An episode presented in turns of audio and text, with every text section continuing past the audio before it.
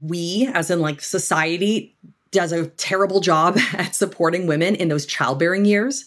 So, you know, pregnancy, maternity leave, and even afterwards. And too many women feel like they have to make a choice. Like, am I going to be there for my family or am I going to focus on my career? I'm a believer you can do both with some intention and some boundaries, but a lot of us receive messages that you can't. And I mean, there's just also there's biases, there's things we have to overcome. So there has to be some fixing of the system.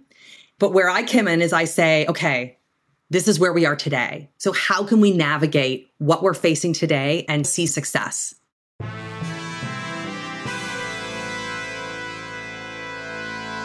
Richard Branson, Michael Phelps, Justin Timberlake, James Carville. Wait a minute. Where are the women? Greta Gerwig, Lisa Ling, Audra McDonald, Simone Biles. That sounds like a list of highly successful titans in a variety of industries. They all have ADHD, but you don't hear much about that now, do you? You know what else you don't hear about? Are the 43% of people with ADHD who are in excellent mental health. Why aren't we talking about them and what they're doing right? I'm your host, Tracy Otsuka, and that's exactly what we do here. I'm a lawyer, not a doctor, a lifelong student, and now the author of my new book, ADHD for Smartass Women.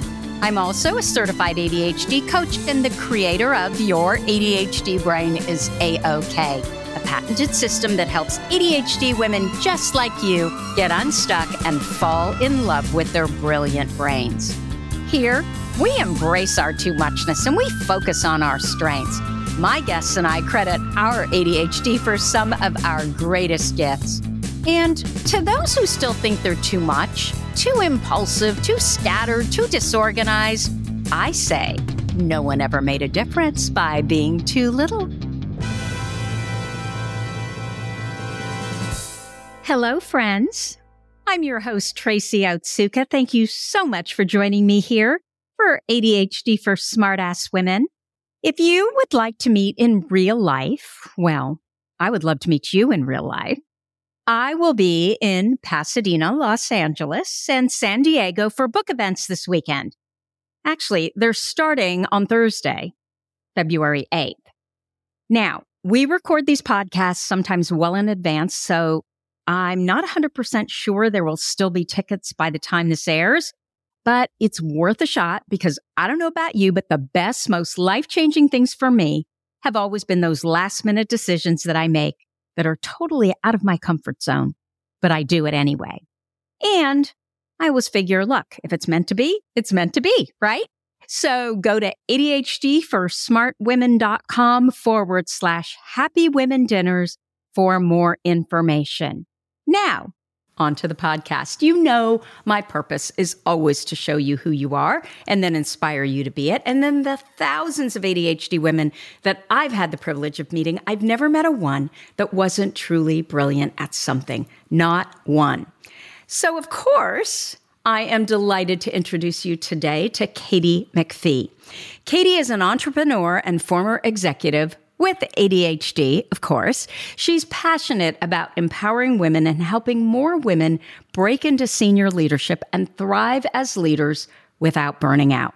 Katy spent the bulk of her career undiagnosed and struggled for years until she learned how to work around her ADHD symptoms and thrive as a tech executive. After 18 years, she left her corporate career and founded Insights to Action, which is on a mission to help close the gender gap in senior leadership. Katy discovered through her entrepreneurship journey and ADHD diagnoses that we can all thrive as our authentic selves once we are ready to accept ourselves for who we are. Novel concept, go figure. She's also the mom of three boys and loves being active outdoors, which makes her happy and helps manage her ADHD. Katy, welcome. And did I get all of that right? That is perfect. Thank you so much. I'm excited to be here. Well, I'm delighted to have you. So, as you know, because I know you listen to this podcast, can we talk about your ADHD diagnoses first? What were the circumstances? Yeah. So, as I mentioned, I, I, went the bulk of my life being undiagnosed. I was only diagnosed within the last year. Mm-hmm. I suspected for a while that I may have ADHD, and I joked about it a little bit. There were a few things that happened that really big pivotal moments. So, one of them seemingly was benign, but I had a girl coming over to my house to do my hair during the pandemic. And she had previously been in social work, and we were talking about all kinds of things in life. And I mentioned in passing, yeah, I probably have some ADHD. And we went on to have a conversation. And as she was leaving, she said, By the way, Katy, you 100% have ADHD, which shocked me at the time. I was like, Really? I do? And then, you know, over time, I really started to suspect maybe I do. I discovered your podcast which is full circle why why I was so excited to be here. Um, and I started listening to it and realized how much this resonated with me because I had previously thought, well, I can't have ADHD. I'm so successful. You know, I've been able to figure out my life, sort of. and then listening to your podcast really was so eye opening for me. And then I also listened to the Goal Digger podcast and I heard you on that podcast. And after that, I was like, okay, I need to look into this seriously because I really suspect that I do have ADHD. So yeah, I, I mean, saw, if Jenna Kutcher yeah. has ADHD, then I guess I could too, right? right. I'm like, this girl's doing some good things, yeah. right? And a lot. so just recognizing that, I think was because we all had that picture in our mind that ADHD is a nine year old boy who's throwing his pencil across the class. and so I never suspected that it was me until I really started to investigate. And then, sure enough, got a diagnosis, and here we are. So, what were your symptoms? What were the things that you were struggling with as an adult? Tracy, I have all the symptoms. so, when I was diagnosed, as you know, there's inattentive and hyperactive. I meet almost all the criteria for both. Mm-hmm. So, there was all the symptoms in terms of lack of organization, forgetting things, lack of attention to detail, hyperactivity, absolutely, which is kind of funny because I remember thinking, well, I can't have ADHD. I'm not hyperactive. I am so hyperactive. I'm, I'm a hyper person. I have trouble sitting still. I don't like downtime. So there was a lot of things, you know, I think one of the key elements was that I didn't recognize them all as ADHD symptoms. So, I thought they were my own personal quirks. so, exactly. So, I'm curious was it the drivenness as a form of hyperactivity that really got to you? Because that was the one for me. For sure. For sure. And I've heard you talk about the ADHD brain of interest. As I was going through school and I got further and further up, like in university, I did better. Yeah. Right. So I struggled in first year university. It took me six years to get my four year degree. I switched programs three times. But by the time I got to year four, I was on the dean's list. Mm-hmm. So yes, there is there's the hyperactivity drivenness, absolutely. And then also when I do find the right thing, I can really sink my teeth into it.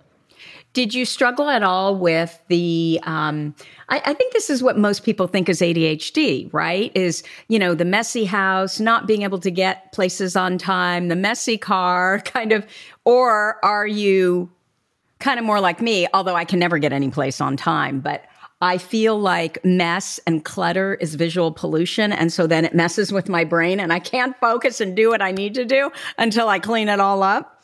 Procrastinating.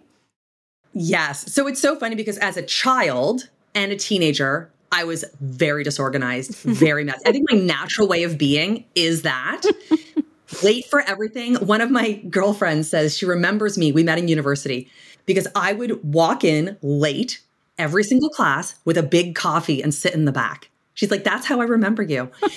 and at the time I was like mortified because I really I have struggled with lateness my whole life and and it carried a lot of shame around that. But as an adult, I realized intellect overcomes preference. I can choose. So I've gone kind of the opposite way where when it comes to I'm same as you, clutter, I like things to be very clean. Like very tidy or it overwhelms my brain. And this was probably happening as a teenager, but I just didn't get it right? So I was probably experiencing that same feeling. But now as an adult, I have more self awareness. And so I know that that's something that's important. Well, and part of it too is we're responsible for a lot less when we're teenagers and kids, right? So mm-hmm. who cares if it's a big mess? But then when you're responsible for all kinds of things, I can't get to the other things if I have to get through the mess. You know, my mother would ultimately have come in and like she wouldn't just say, organize your drawers. She knew better. She would literally take my drawers, pull them out, and turn all the stuff upside down and make me start over. And I remember thinking, oh my gosh, that is so cruel. But it was such a mess that it was really the only way to do it.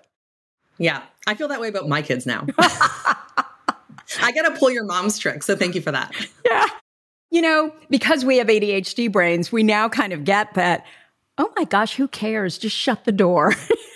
which yes. is what I employed with my son because you know, other than the like old food that was in there, where that was like, I'm sorry, you need to get that out and get that in the garbage can because we're going to have rats and roaches. We don't get roaches out here in California, but we're going to have rats. Actually, that's not true. In our part of California, we don't have roaches. I remember when I was in college, I lived in a, a apartment and yeah, we'd turn on the lights at night and all the roaches would come running towards you. It was so disgusting.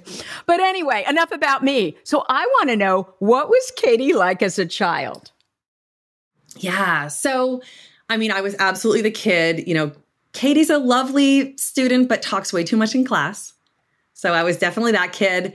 Like I said, dragged myself out of bed in the morning, late for everything. As I got a little bit older, engaged in a lot of, I think, like dopamine seeking behaviors. So I was very impulsive.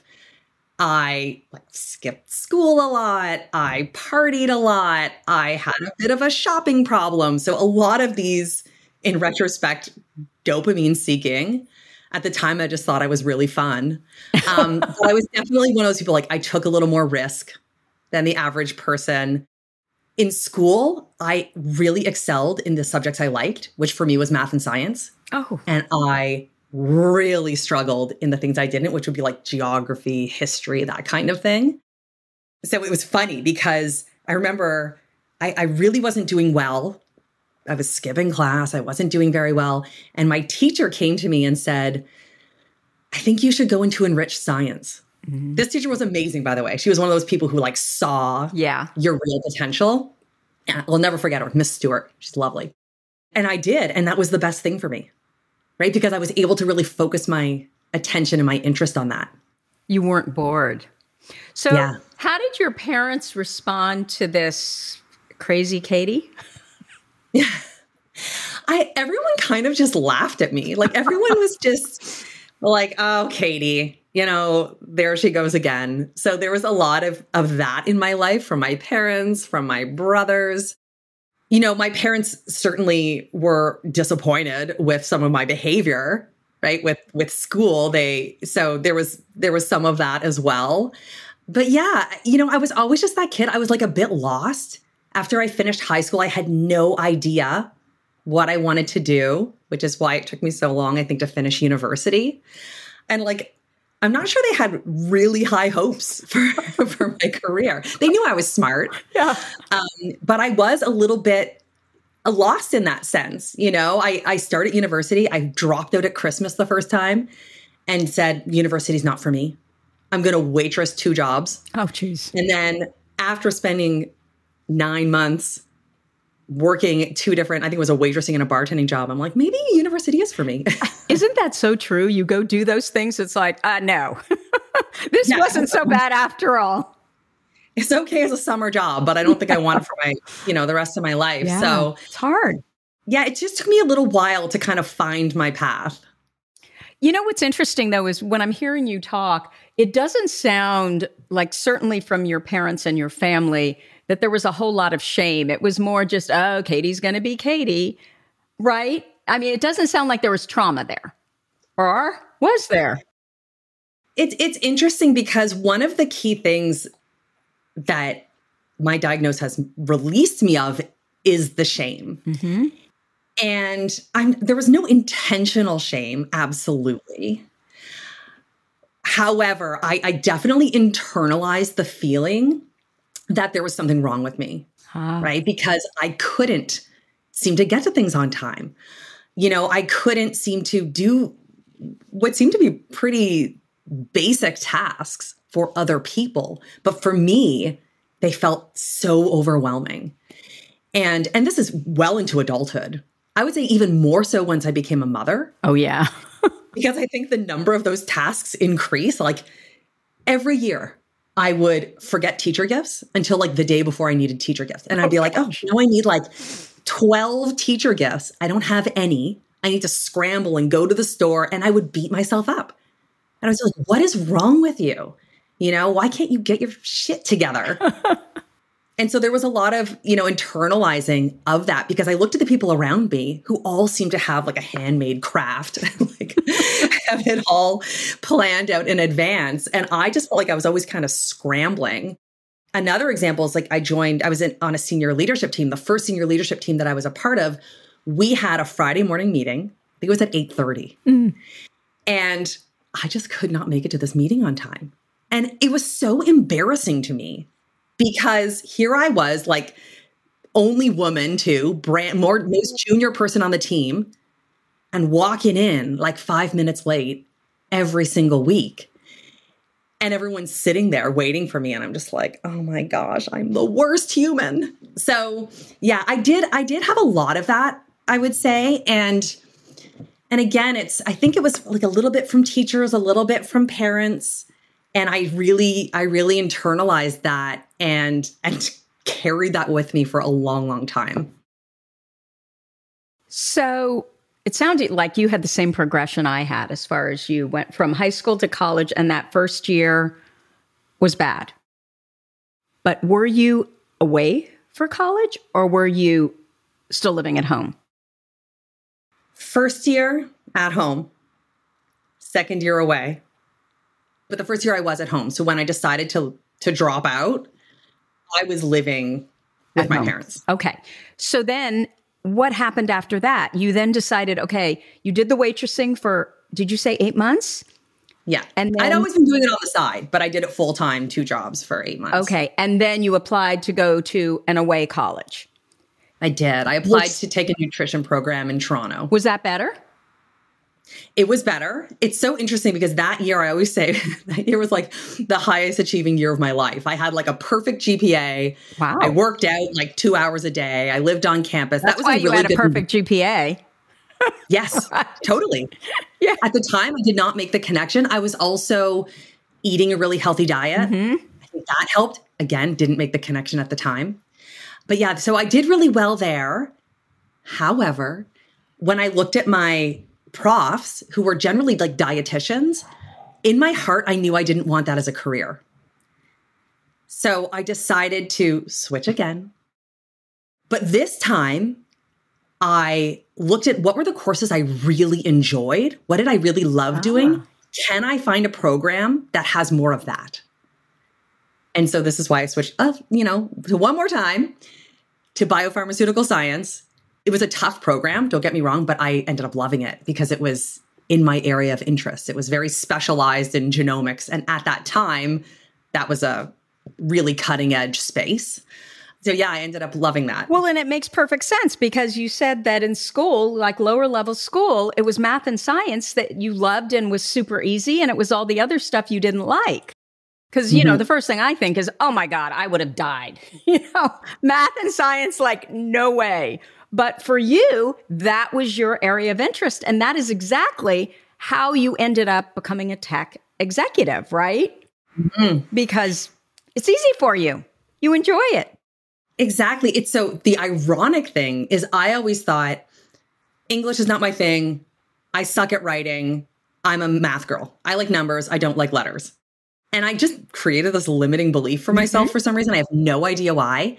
And now I write and share content every single day. I have a newsletter. One day I'm planning to write a book and I've discovered I actually I love writing. I've discovered this love of writing where I had always assumed that was just, you know, quote, quote, not my thing. Mm-hmm, mm-hmm. Although I have to say that I always thought writing was my thing. Once I wrote a book, I'm like, oh my gosh, you know, because there's so much and we want to tell everything. And it's so close that you don't even know, okay, what's too much? You know, what do they not need to know? And so my favorite thing is I've discovered ChatGPT because I can get all those thoughts onto ChatGPT and say, here, organize it. Mm. And then once it learns your voice, it's literally it takes me 120th the time to certainly get started and to complete the, you know, the whole process. But I find that interesting that why did you think that you didn't like writing and well maybe you didn't like english. So what i always remember is i have no idea how to diagram a sentence. No mm-hmm. idea. All of that participle gerund dangling whatever. Chad no that was something else. I had no idea what they were talking about but somehow i felt it and I knew what was the right way. So that's how I did it, not because I understood grammar. And so I'm curious if maybe that's what you got stuck in as well. And then you Oh, absolutely. I can't write. And having to read books that I wasn't interested ah, in. Ah, yes. Yes. Right? So if I'm reading a book I'm interested in, I'm like, you know, turning the pages. And if it's something, you know, we all we all sometimes read something that's like a tough read, and you're like, ugh, maybe I'll do five pages tonight. And I found a number of the books I read in high school to be those types of books. So I think that was a big part of it as well, where yeah. Yeah, was, it just had, wasn't. If they had had you read books on science and math, you probably would have loved it. Yeah, mm. yeah, or maybe like powerful women or something, oh, right? Yeah, like totally. maybe something that was like more aligned. Yeah, yeah. You know, I remember. So I did the whole first year, you know, science and math because I was going to be a dentist like my dad, and almost died and, and certainly almost flunked out. And then over the summer, I had to take more classes because, uh, you know, those classes, first of all, they tanked my GPA. And I had decided, okay, I was going to now do political science and German. And so I needed to make up those credits. And my favorite class that I've ever took in college, I don't even remember the other classes I took other than the pain, was a women's studies class. I didn't even know what women's mm. studies was. But that class literally changed my life because suddenly all of this stuff that I had been wondering about made sense, right? So I think that because we have this justice sensitivity, a lot of us are interested in women's issues. So, what has changed since you were diagnosed? I know the shame has really dissipated. Anything else? Yeah, a few things. The first was you know, you mentioned the the shame, but then also just like accepting myself mm-hmm. for exactly who I am, just my full authentic self. That was a big one. The second one was really understanding how to manage my ADHD in a more intentional way. Mm-hmm. So I had kind of come up with a routine that was working for me, but I wasn't intentional about it because I didn't know I had ADHD. So with knowledge comes power, right? So I was able to be really intentional about creating this. And the last one was asking for that help. Mm-hmm. So, you know, one of the key ways I manage my ADHD is through my morning routine. And so I, I used to feel really guilty saying to my partner, like, hey, do you mind if I get up and work out and do all this stuff and you can just hang out with our toddler? but after my diagnosis, I actually felt a lot more comfortable saying, I, I actually really need this morning routine for me. Yeah. Can you support me in this? And he was like, yeah, for sure right whereas before i felt i felt too guilty you know mom guilt right i was like i gotta hang out with with the little guy i don't want to just put that on my partner whereas now i'm like unapologetic about what i need to show up as the person i want to be so that was a, a big change if you think about that though as a woman how many men ever have that thought? Right? It's just expected Never. that oh because we birthed the child now we must be better at all of those basically executive function tasks required you know by a ch- wait required of a child required required of a parent of a you yeah. know it's just automatically just thrown on women's heads and men i don't think they even think about it. But when we ask yeah you know in the right relationship they will get right that okay that's going to make her so much better at everything she does and it's also going to make her a better partner so i might as well you know help out Totally, totally. Well, I noticed that like when my partner wanted to go work out, he'd just be like, I'm going to go work out mm-hmm. and would just go do it. Whereas for me, it was like, oh, do you mind? Do you think he's going to be okay? like it was just, mm-hmm. I carried all this extra stuff with it. Whereas he was just like, I'm going to do this thing. I want to do this thing. And there was no thought other than that. So I was like, I need to embrace some of that. Yeah. And like the other piece around that was, I mentioned like teacher gifts, PD day. Like I, would, I wouldn't realize it was a PD day. It would be a PD day like tomorrow. What's PD? Oh, um, like like a day off school. We call it professional development day. So like the kids don't have school because for the kid or for what? Literally, that's what it's called. I thought this was a career thing. This must be a Canadian term. I'm not sure what you guys call it, but essentially, like, you know, a few times a year, your child doesn't have school, like on a Friday, mm. so that the teachers can do their own development stuff. Yeah. You call them PD days. Yeah, we call um, it oh crap days. You're screwing with my system. Well, and I would never have these organized in my calendar. And so they would always creep up on me. And then I'd be like, oh no, like, I do I have childcare? Do I have meetings?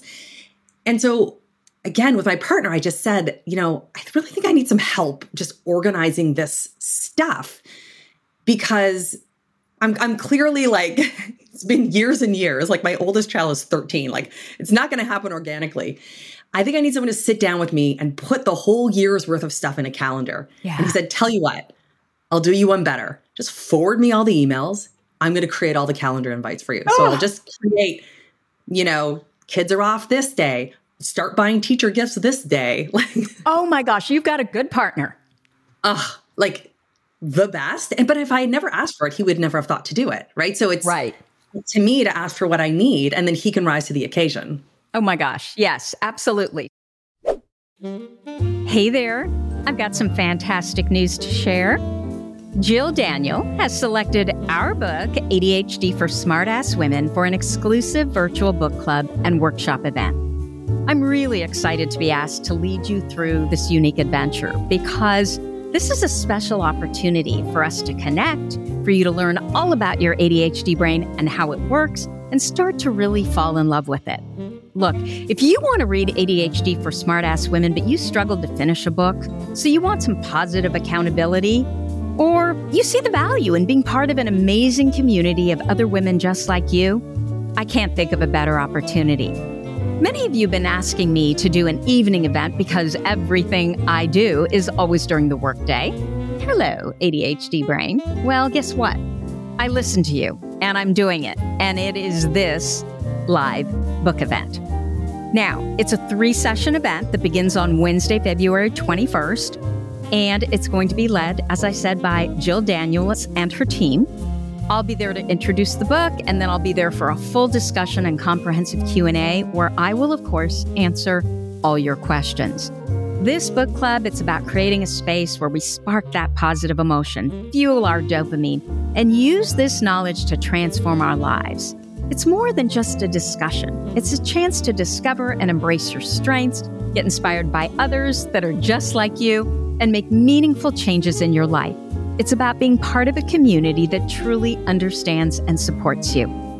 Let's embrace our ADHD brains and unlock our potential together. So, if you're in for mm-hmm. this exciting event, go to spyhappy.me forward slash book club. Spaces are limited, and this is an opportunity you won't want to miss. So, I am curious you have ADHD. I remember from an email you sent me, there were a lot of signs and symptoms of ADHD that you were exhibiting in the workplace. Can you talk a little bit about those? Because I want to know the trajectory. How do you go from what sounded like kind of a mess as an employee all the way up to executive management? Yeah, I know. It, it's, and this is part of the message I want to share with women with ADHD is you can get to those upper levels of, of leadership. ADHD does not have to hold you back from that. So, can I stop you? Yeah. Because I just realized I wrote a note here so I wouldn't forget.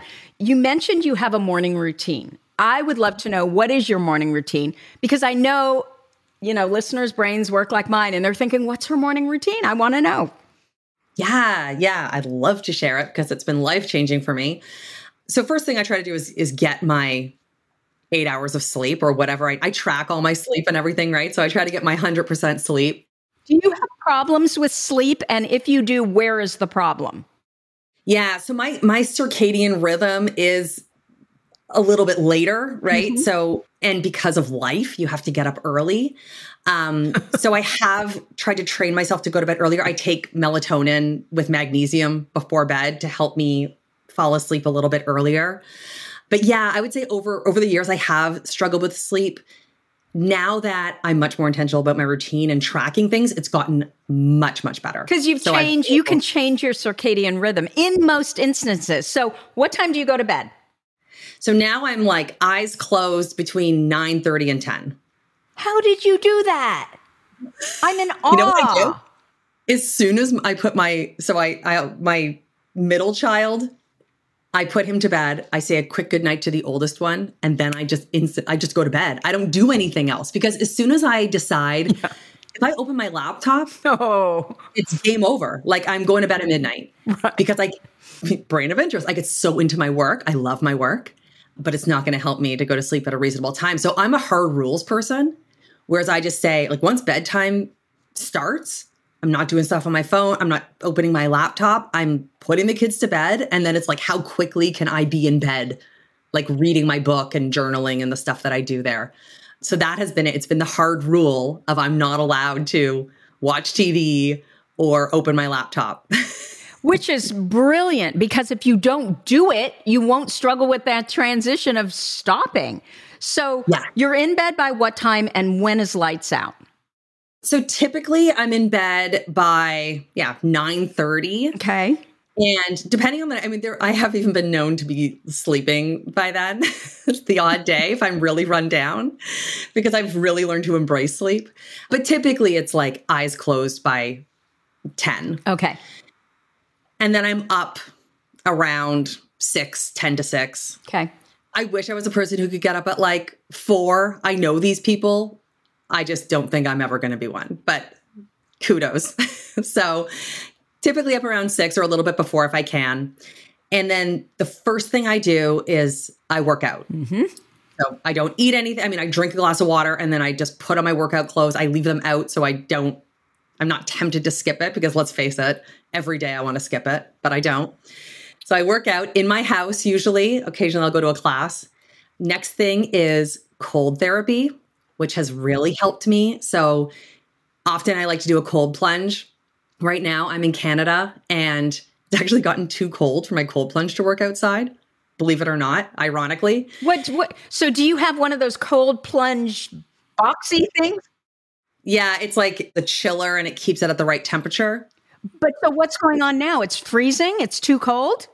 Yeah, I went to use it one day and I was like, why does it it's not working? It's it's flickering and it just says like 1C. But then I realized my partner came and looked at it, he's like, Katy, it says ice.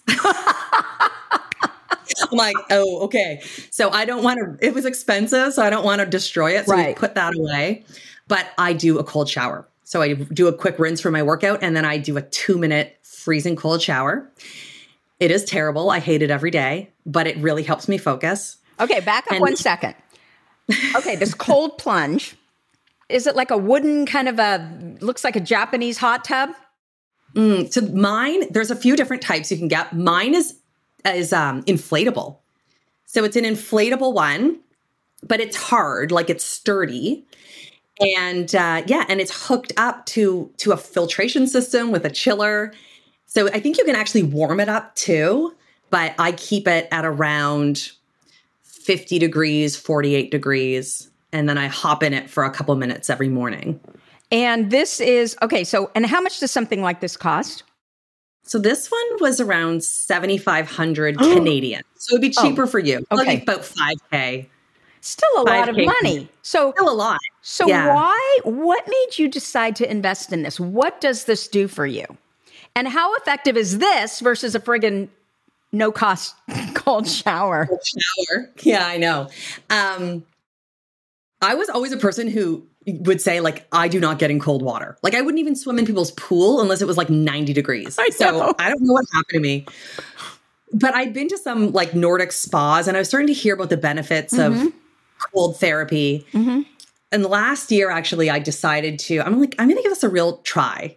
And the first time I did it, it's just the, you know what? It jacks up your dopamine. So that's why it feels so good for, for us. Can I ask ADHD. you though, did you decide to do this for mood issues, which is what they typically recommend it for, you know, like mm. anxiety or depression or dysthymia, which they don't really diagnose anymore, just that low grade mood? Or was it for something else?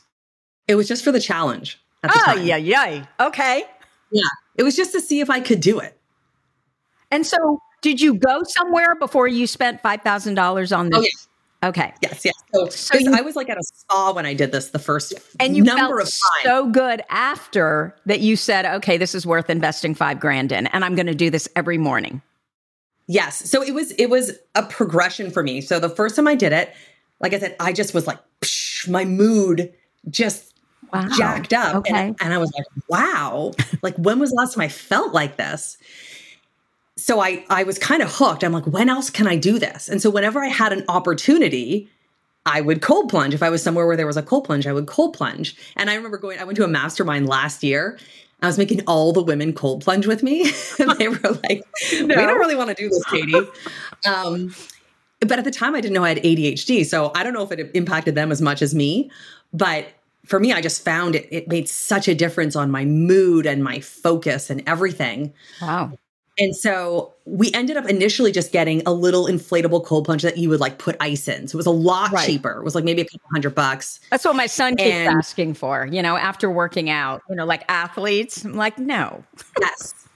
so the challenge is you need to put so much ice in it to I make can't even imagine. Yeah. I know. So like every day I'm like trying to put all this ice in and and so that was just becoming impractical, especially in the summers here it gets really hot. But by that point I was doing it every single day. So I thought, okay, you know what? I'm going to invest in this. I'm actually going to invest in getting this. I think I, I like had a good quarter and I'm like, you know, this is, I'm going to do this thing. so I decided to do it. And, uh, yeah, and I, I love it. I'm, I was so sad. We had to put it away, like I said, for the winter because it's just gotten cold enough here that we could probably take it back out in April. But it's been like game changing for me. So, so tell us, you've got your $5,000 cold plunge contraption, and now you're doing two minute cold showers. Is there a big difference? Yeah, I find the cold plunge, believe it or not, easier because you just put your you just submerge, you know, to the neck and then you're in there. Whereas the cold shower, you have to constantly be like move, like letting it just ugh. The cold shower is terrible. I'm not gonna lie. So, with the cold hate the cold- plunge, how long are you in there? Two minutes. Sometimes a little bit more. I try to do at least, you know, 11 minutes a week because the literature says 11 minutes a week for health benefits. So oh, Really? Okay. I do it every weekday generally, and then I would sometimes do it on the weekend, depending. But Do you have a timer? every weekday, yeah, I time it for sure. If I didn't time it, I'd be there in for 10 seconds. that was two minutes. yeah. Oh my Two minutes gosh. feels really long when you're standing under Yes. freezing cold water. yes. So, do you take a warm shower first and then you end up, you know, you wash your hair and you do all that, and then it's the two minutes? You know what? That would ruin my shower because what I look forward to is, you know, all the dopamine from, you know, the warm water and it feels good in your thoughts and like you get happy, right? You know what it has done? What? Cut down my shower time. I bet. you're not you're not dilly dallying in there when it's like freezing cold. But yes, I agree. The other thing it's done is when I do so on the weekends or when I wash I wash my hair at night usually because I just have a lot of hair. Uh huh. When I do that shower, I just let it be hot. And then I really enjoy that shower Uh-huh. because I'm like I just get to wash my hair and I don't have to turn it cold. So it's one of those things that's like sometimes the contrast makes you appreciate something even more. Yeah.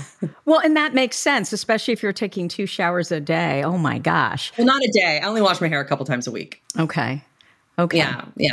It's this is Okay, so I see what you're saying. If you're going to wash your hair, that's that's a free freebie. But it's if This you're is a- just trying to get rid of the sweat from the workout and get ready, then it's the cold. Yeah, then it's like I set my timer for four minutes. Two minutes, it's warm to just like wash off the sweat, Right. and then two minutes is cold to wake me up. Okay, I guess I'm going to have to try that. That's interesting. Gotta try it, and then after that, I meditate. So that's the third.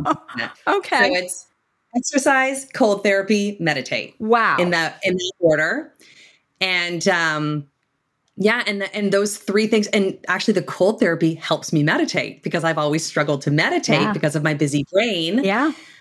However if you meditate after cold therapy it actually helps you to focus better Wow. So you are just on this dopamine rush by the time you walk out the door. Exactly. So by the time, like, I start my day, my cup is full, I am like ready. Mm. Okay. So tell us about, you know, navigating undiagnosed ADHD as a corporate executive and all of these things you struggled with, and how did you make it there? Yeah. Yeah, I mean, so some of the things I struggled with, I, I struggled with attention to detail. I struggled with being late. One of the elements that worked for me was that I ended up going into sales. So early in my career, I was in sales, which requires less timeliness in a lot of ways, right? Like I, am calling a customer to follow up, but if I call them at nine or nine ten, it actually doesn't really matter. So I think that the career I chose really helped. I really struggled to like write documents. That was always like the bane of my existence. And as I moved into leadership, I had to do that. So that was, I would say, when I was in kind of like the manager director period, was when I struggled the most because I was out of sales. I was in leadership, but I was not quite senior enough where I had people to do this stuff for me. Yeah. Because in sales, they don't care what you do if you're making numbers, right? Yeah. If you're if you're making your number, one of my old bosses used to say, if you're making your number, you can be sitting in bed, you know, watching CNN all day for all I care. Right. right. Exactly. Which is true. Which is true. So, and I, I, I, I was good at sales, so I always made my numbers. So it didn't really matter. In that middle management period, I did really struggle because there was more in terms of like documentation you had to do and just more of that executive functioning mattered, more meetings. Um, oh, gosh, meetings. Uh, so I, I really struggled with that. And I would say the the way that I got through it was systems, was like hacks that I came up with. Right. So, you know, if there's a certain meeting, let's say there's a customer meeting or there's something I have to be at, I would like schedule it in my calendar for half an hour earlier. And then I'm now I'm 15 minutes early instead of 15 minutes late. Right. So yeah. I would play these tricks. And you would forget, like, right? like, which is the yeah. right time? I better follow the calendar. Totally, right? Because I don't, for me, I can't trust my brain. I only trust what is written down. So it worked to my advantage. And so I kind of just had to like grind it out for those few years. I have to say, like, you know, um, once I got to the VP level, I actually found it a lot easier because I had more resources you know, the biggest thing I learned to do, I would say, and this is for people with ADHD or even without, but I think especially for us with ADHD, was really discover like, what is my superpower? How can I spend more time in that space? Like, more time leaning into my superpower. And what are my workarounds for my weak areas? So, can I outsource it? Can I use a tool? Can I hire a person? Like, what are all the other things I can do as opposed to trying to get good at that thing because I think for too many years I was like, maybe I can get good at this. And I was like banging my head against the wall. I was probably getting like 1% better, but it was not moving the needle, well, right? And that's it what we're just- constantly told, right? How do you shore up your weaknesses? And do we know anybody that's been super successful working in their no. weaknesses, like working in what they suck at? No. I tell my clients the opposite. I'm like, don't focus on your weaknesses because mm-hmm. it's really hard to improve those things. And chances are, if it's a weakness, you also don't enjoy it. Yeah. Right. And, and it's really difficult to spend time focusing on things you don't enjoy. Right. You're much more likely to master something if you're passionate about it, if you enjoy it, even than if you have like natural God given talent. Yeah. That makes complete sense. So, how many years were you in middle management where you had, and it was probably important too in middle management to figure out what do your structures and systems need to look like, right? Yes. Because yeah. then you could help other people that you're bringing up through the ranks. Yeah. I was, so I was a manager just for maybe a couple of years, and then I was a director for five years. So, all in, probably around seven years in that position, maybe a little bit longer.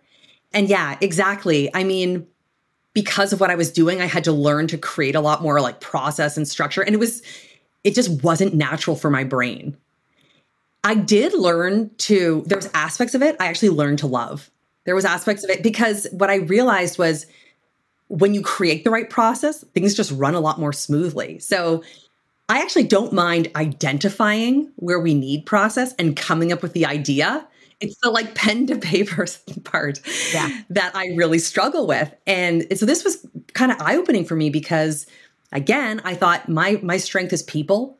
My strength is sales and people leadership. Yeah. This stuff is not. And some of it wasn't actually a weakness. I just, it was more around maybe limiting beliefs because I'd always considered myself disorganized. I'd always considered myself, you know, not to be good at these things. So, did you ever have an awful boss? I have. I have absolutely. So, I've had one awful boss who was just not um I, felt like this person didn't even like me. Yeah. so, you know, it, it, was very, it was really bad. Um, and then I've I've had other bosses who were not awful, but perhaps couldn't see my potential or or couldn't mentor me in the way I needed, right? So there was there was that as well. And for this individual that I'm thinking of, I don't think there was malintent at all, right? It was just one of those things where this person couldn't necessarily see the potential in me. So I've, I've kind of had the gamut.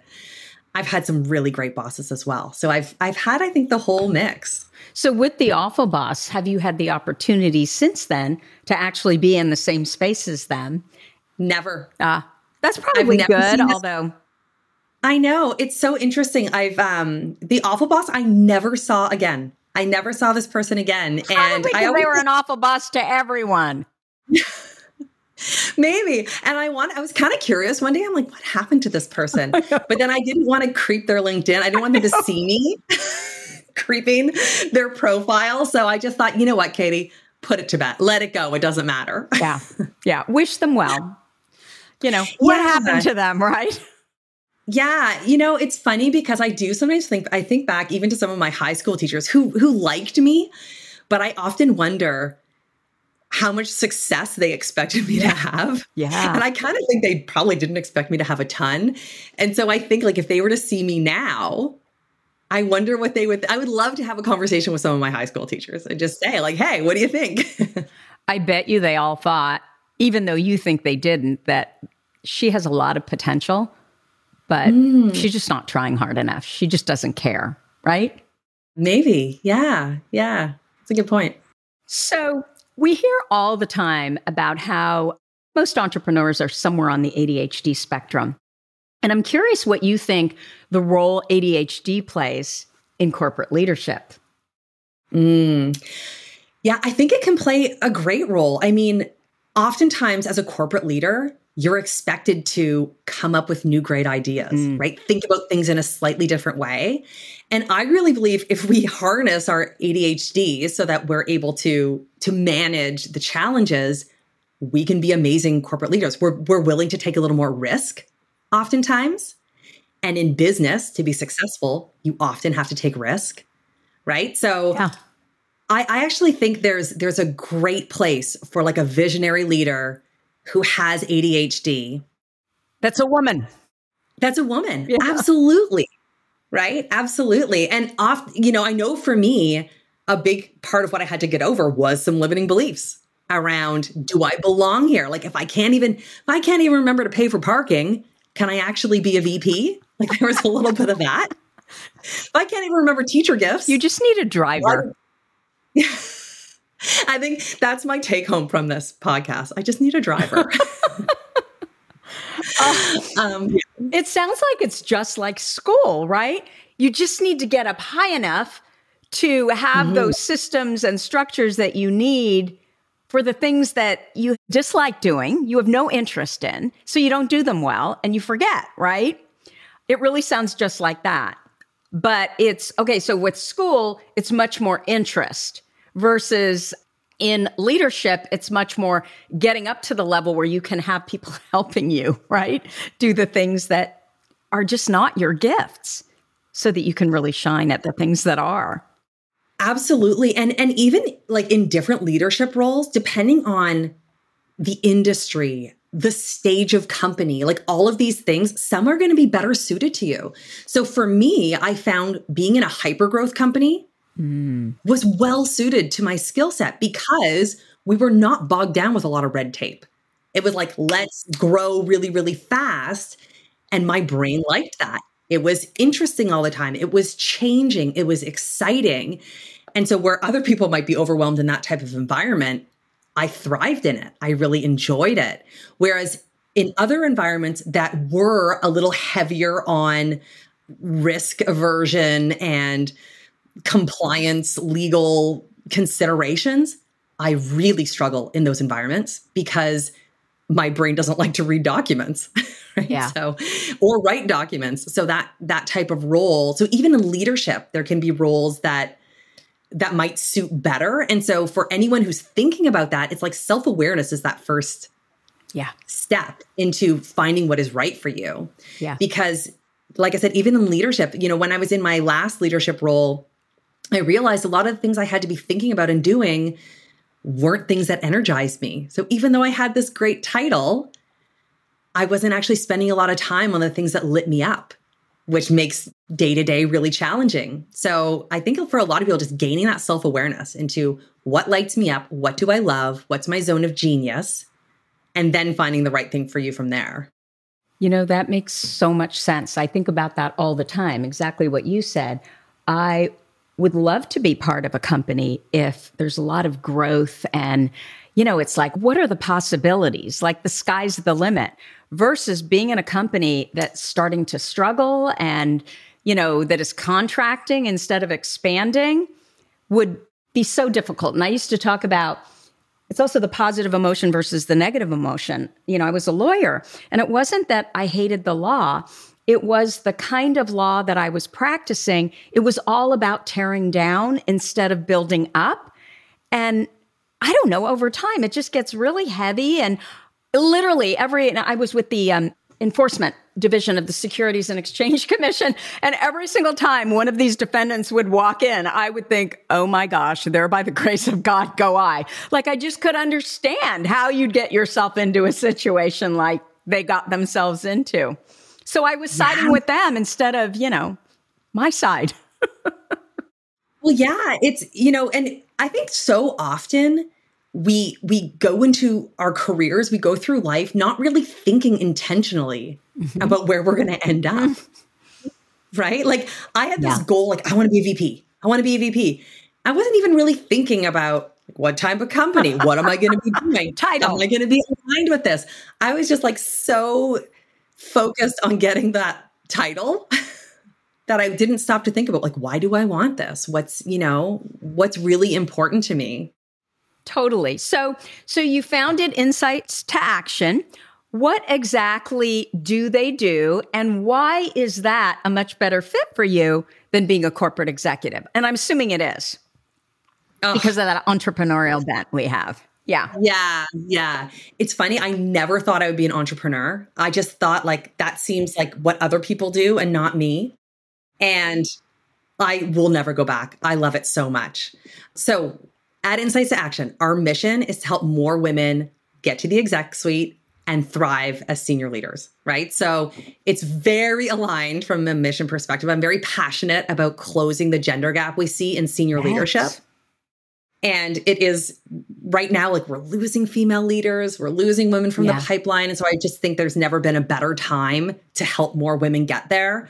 And I got to learn from my whole journey, like my whole struggle going from manager to director to VP has put me in a really great place to help other women to make that transition. It's a tough transition for a lot of people.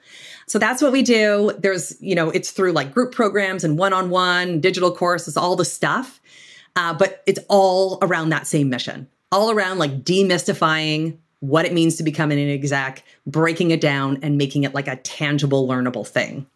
So, why are we still losing so many women? I mean, why isn't this growing? Like, what the hell, country? I know, I know. So, part of the challenge was the pandemic, mm-hmm. right? Because so many women are the default parent and had to make a decision like who's going to homeschool my kids who's going to take up this additional responsibility and too often it's the woman is the default so that's a big one i think also we as in like society does a terrible job at supporting women in those childbearing years. So, you know, pregnancy, maternity leave, and even afterwards. And too many women feel like they have to make a choice. Yep. Like, am I going to be there for my family or am I going to focus on my career? I'm a believer you can do both. Yep. With some intention and some boundaries. But a lot of us receive messages that you can't. So I hmm. think that is a big part of it. And I mean, there's just also there's biases, there's things we have to overcome. So this there has to be some fixing of the system. And but where I come in is I say, okay, system needs to get fixed. I acknowledge that, right? However, this is where we are today. So how can we navigate what we're facing today and and still see some success? So yeah, I think there's a lot. I think it's a multi like complex. And we problem. can't fix the system if we're not there in positions of power to fix the damn system, right? I mean, it's exactly. going to be status quo otherwise. Yeah. I think one of the biggest ways we're going to make change is by getting more women yes. to senior leadership, however we do it, because then they will be in those seats and can say, hey guys, this mat leave policy is ridiculous. Or, hey, have you noticed that we're asking women to do whatever? Whereas I think like I, I tend to, I love to assume, you know, ignorance over malice. I think oftentimes the people in the positions of power just don't realize because maybe they have a stay at home wife, right? Who's like stay at home mom that they're married to is taking care of everything at home and they never have to even think about these things. Have you read Invisible Women? I have not. Oh my gosh, you have to read it. It's a British author. Is it on my shelf here? Um, I'm going to write this down. Yes, there it is. Caroline Criado Perez. It is one of the best books that I have ever read. It's won all kinds of awards. And it just made me think of what you were just talking about. So, and this was in the UK somewhere, all of the politicians who were responsible for, or, you know, the people in, high up in government that were responsible for the route that the buses would take or the trains would take and what would cost what. So the direct route going from the suburbs to the city, like on the train, it was one price. And it was much cheaper than if you had to, you know, get on, let's say, the bus and you had to make all kinds of stops. And so what they discovered is women were so discriminated against because the whole system was set up for men to go from their home to their job versus women would have to make a bunch of stops, right? To go drop off their kids, to go get groceries, to, you know, and it's that kind of stuff that they talk about that is just insane because the default is always, well, we know in science, right? It's always the male body. The default in, you know, transportation is always the man, right? And what their schedule might be. And so they discovered that women were spending so much more money and they were so inconvenienced because also the way the route was made, it didn't really serve women. So I was just thinking about what you said and I just, I love this book. It just makes you angry. Yeah. well, I say this all the time where a lot of, you know, even in leadership, a lot of the, the system is set up for men who are not primary caregivers or who are not having children. And so this is what needs to change, right? And until we have more women in those positions, it's really hard to make that change. And so that's exactly I, what I, you said. Like they don't even realize, right? Because they're not there. They're not doing it. Like anything. Like anything, right? Like, you know, they don't really I remember reading um Sheryl Sandberg's Lean In years ago and her talking about when she worked at Google and they didn't have any parking yes. for pregnant women. Yeah. Right. And she was luckily in the position where she could say, guys, we don't have any parking for for expectant mothers.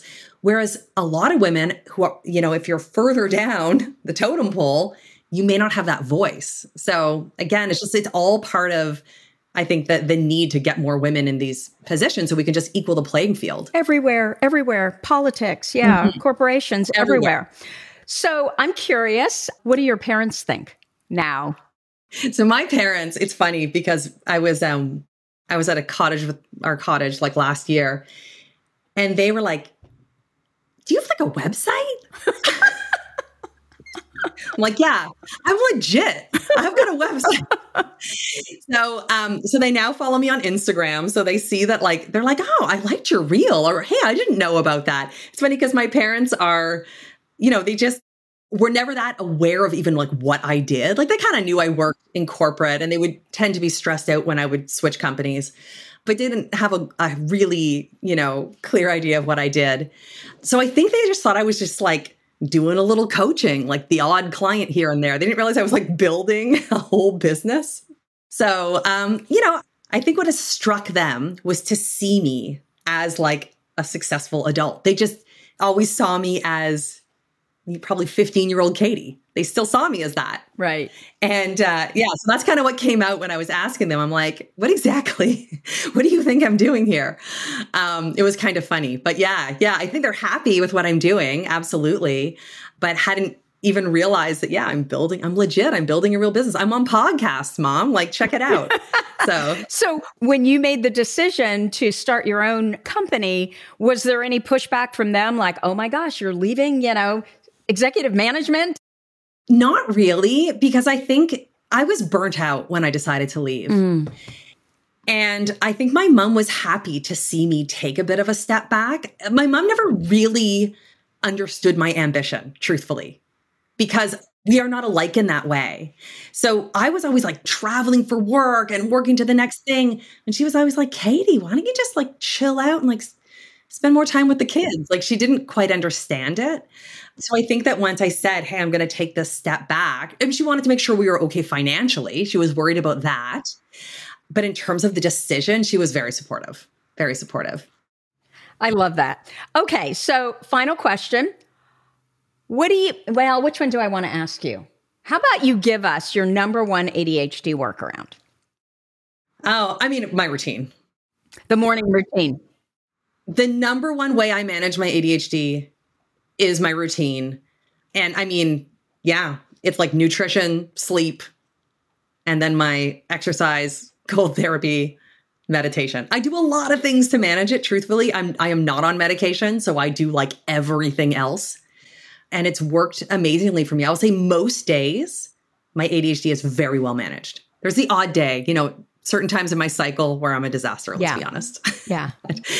but most days it's it's it's very well managed through like essentially diet, exercise, cold therapy and meditation. Mm-hmm. I love it. So tell us where people can find you if they want to know more about you and what you do, you know, are you working on something that you want to tell us about? All of that stuff. Yeah, so I mean, I I post on social media every single day. So I post free content and tips and all that kind of stuff. Um, so I'm on Instagram and I'm also on LinkedIn. I post a little bit longer format stuff on LinkedIn. So if you're into that, I also have a free newsletter people can sign up for. So they should check that out. And then I send that out bi-weekly and I do a deep dive on something that's going to help you level up and, and get better. And then, you know, I, I, run a group program, I do a bunch of stuff. But if you follow me on social and you sign up for the newsletter, that's your best bet because then you can get to know what I'm all about. You know, you can get some sort of free advice and then decide if you want to learn more. So, where do they find all that? So, I think we're going to share the links probably, but I'm Katy McFee on LinkedIn. I'm Katy.McFee on Instagram. And then my website is just insights to action cc.com. Great. So insights to action cc.com. If you click on the newsletter part, you can sign up there. You can also, you know, find some free resources on my website as well. Wonderful. So this will all be in the show notes. But again, LinkedIn, Katy McFee, Instagram at katy.mcfee, and the website is insights2actioncc.com.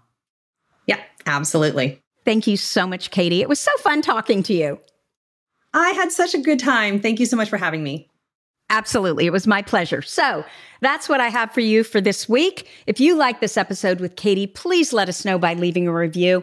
You know what our goal is. Our goal is to change the conversation around ADHD, helping as many women as we possibly can learn how their ADHD brains work so that they too may discover their amazing strengths.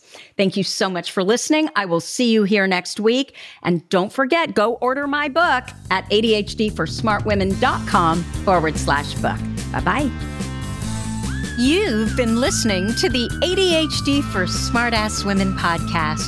I'm your host, Tracy Otsuka. Join us at ADHDforsmartwomen.com, where you can find more information on my new book, ADHD for Smartass Women, and my patented Your ADHD Brain is A-OK system to help you get unstuck and fall in love with your brilliant brain.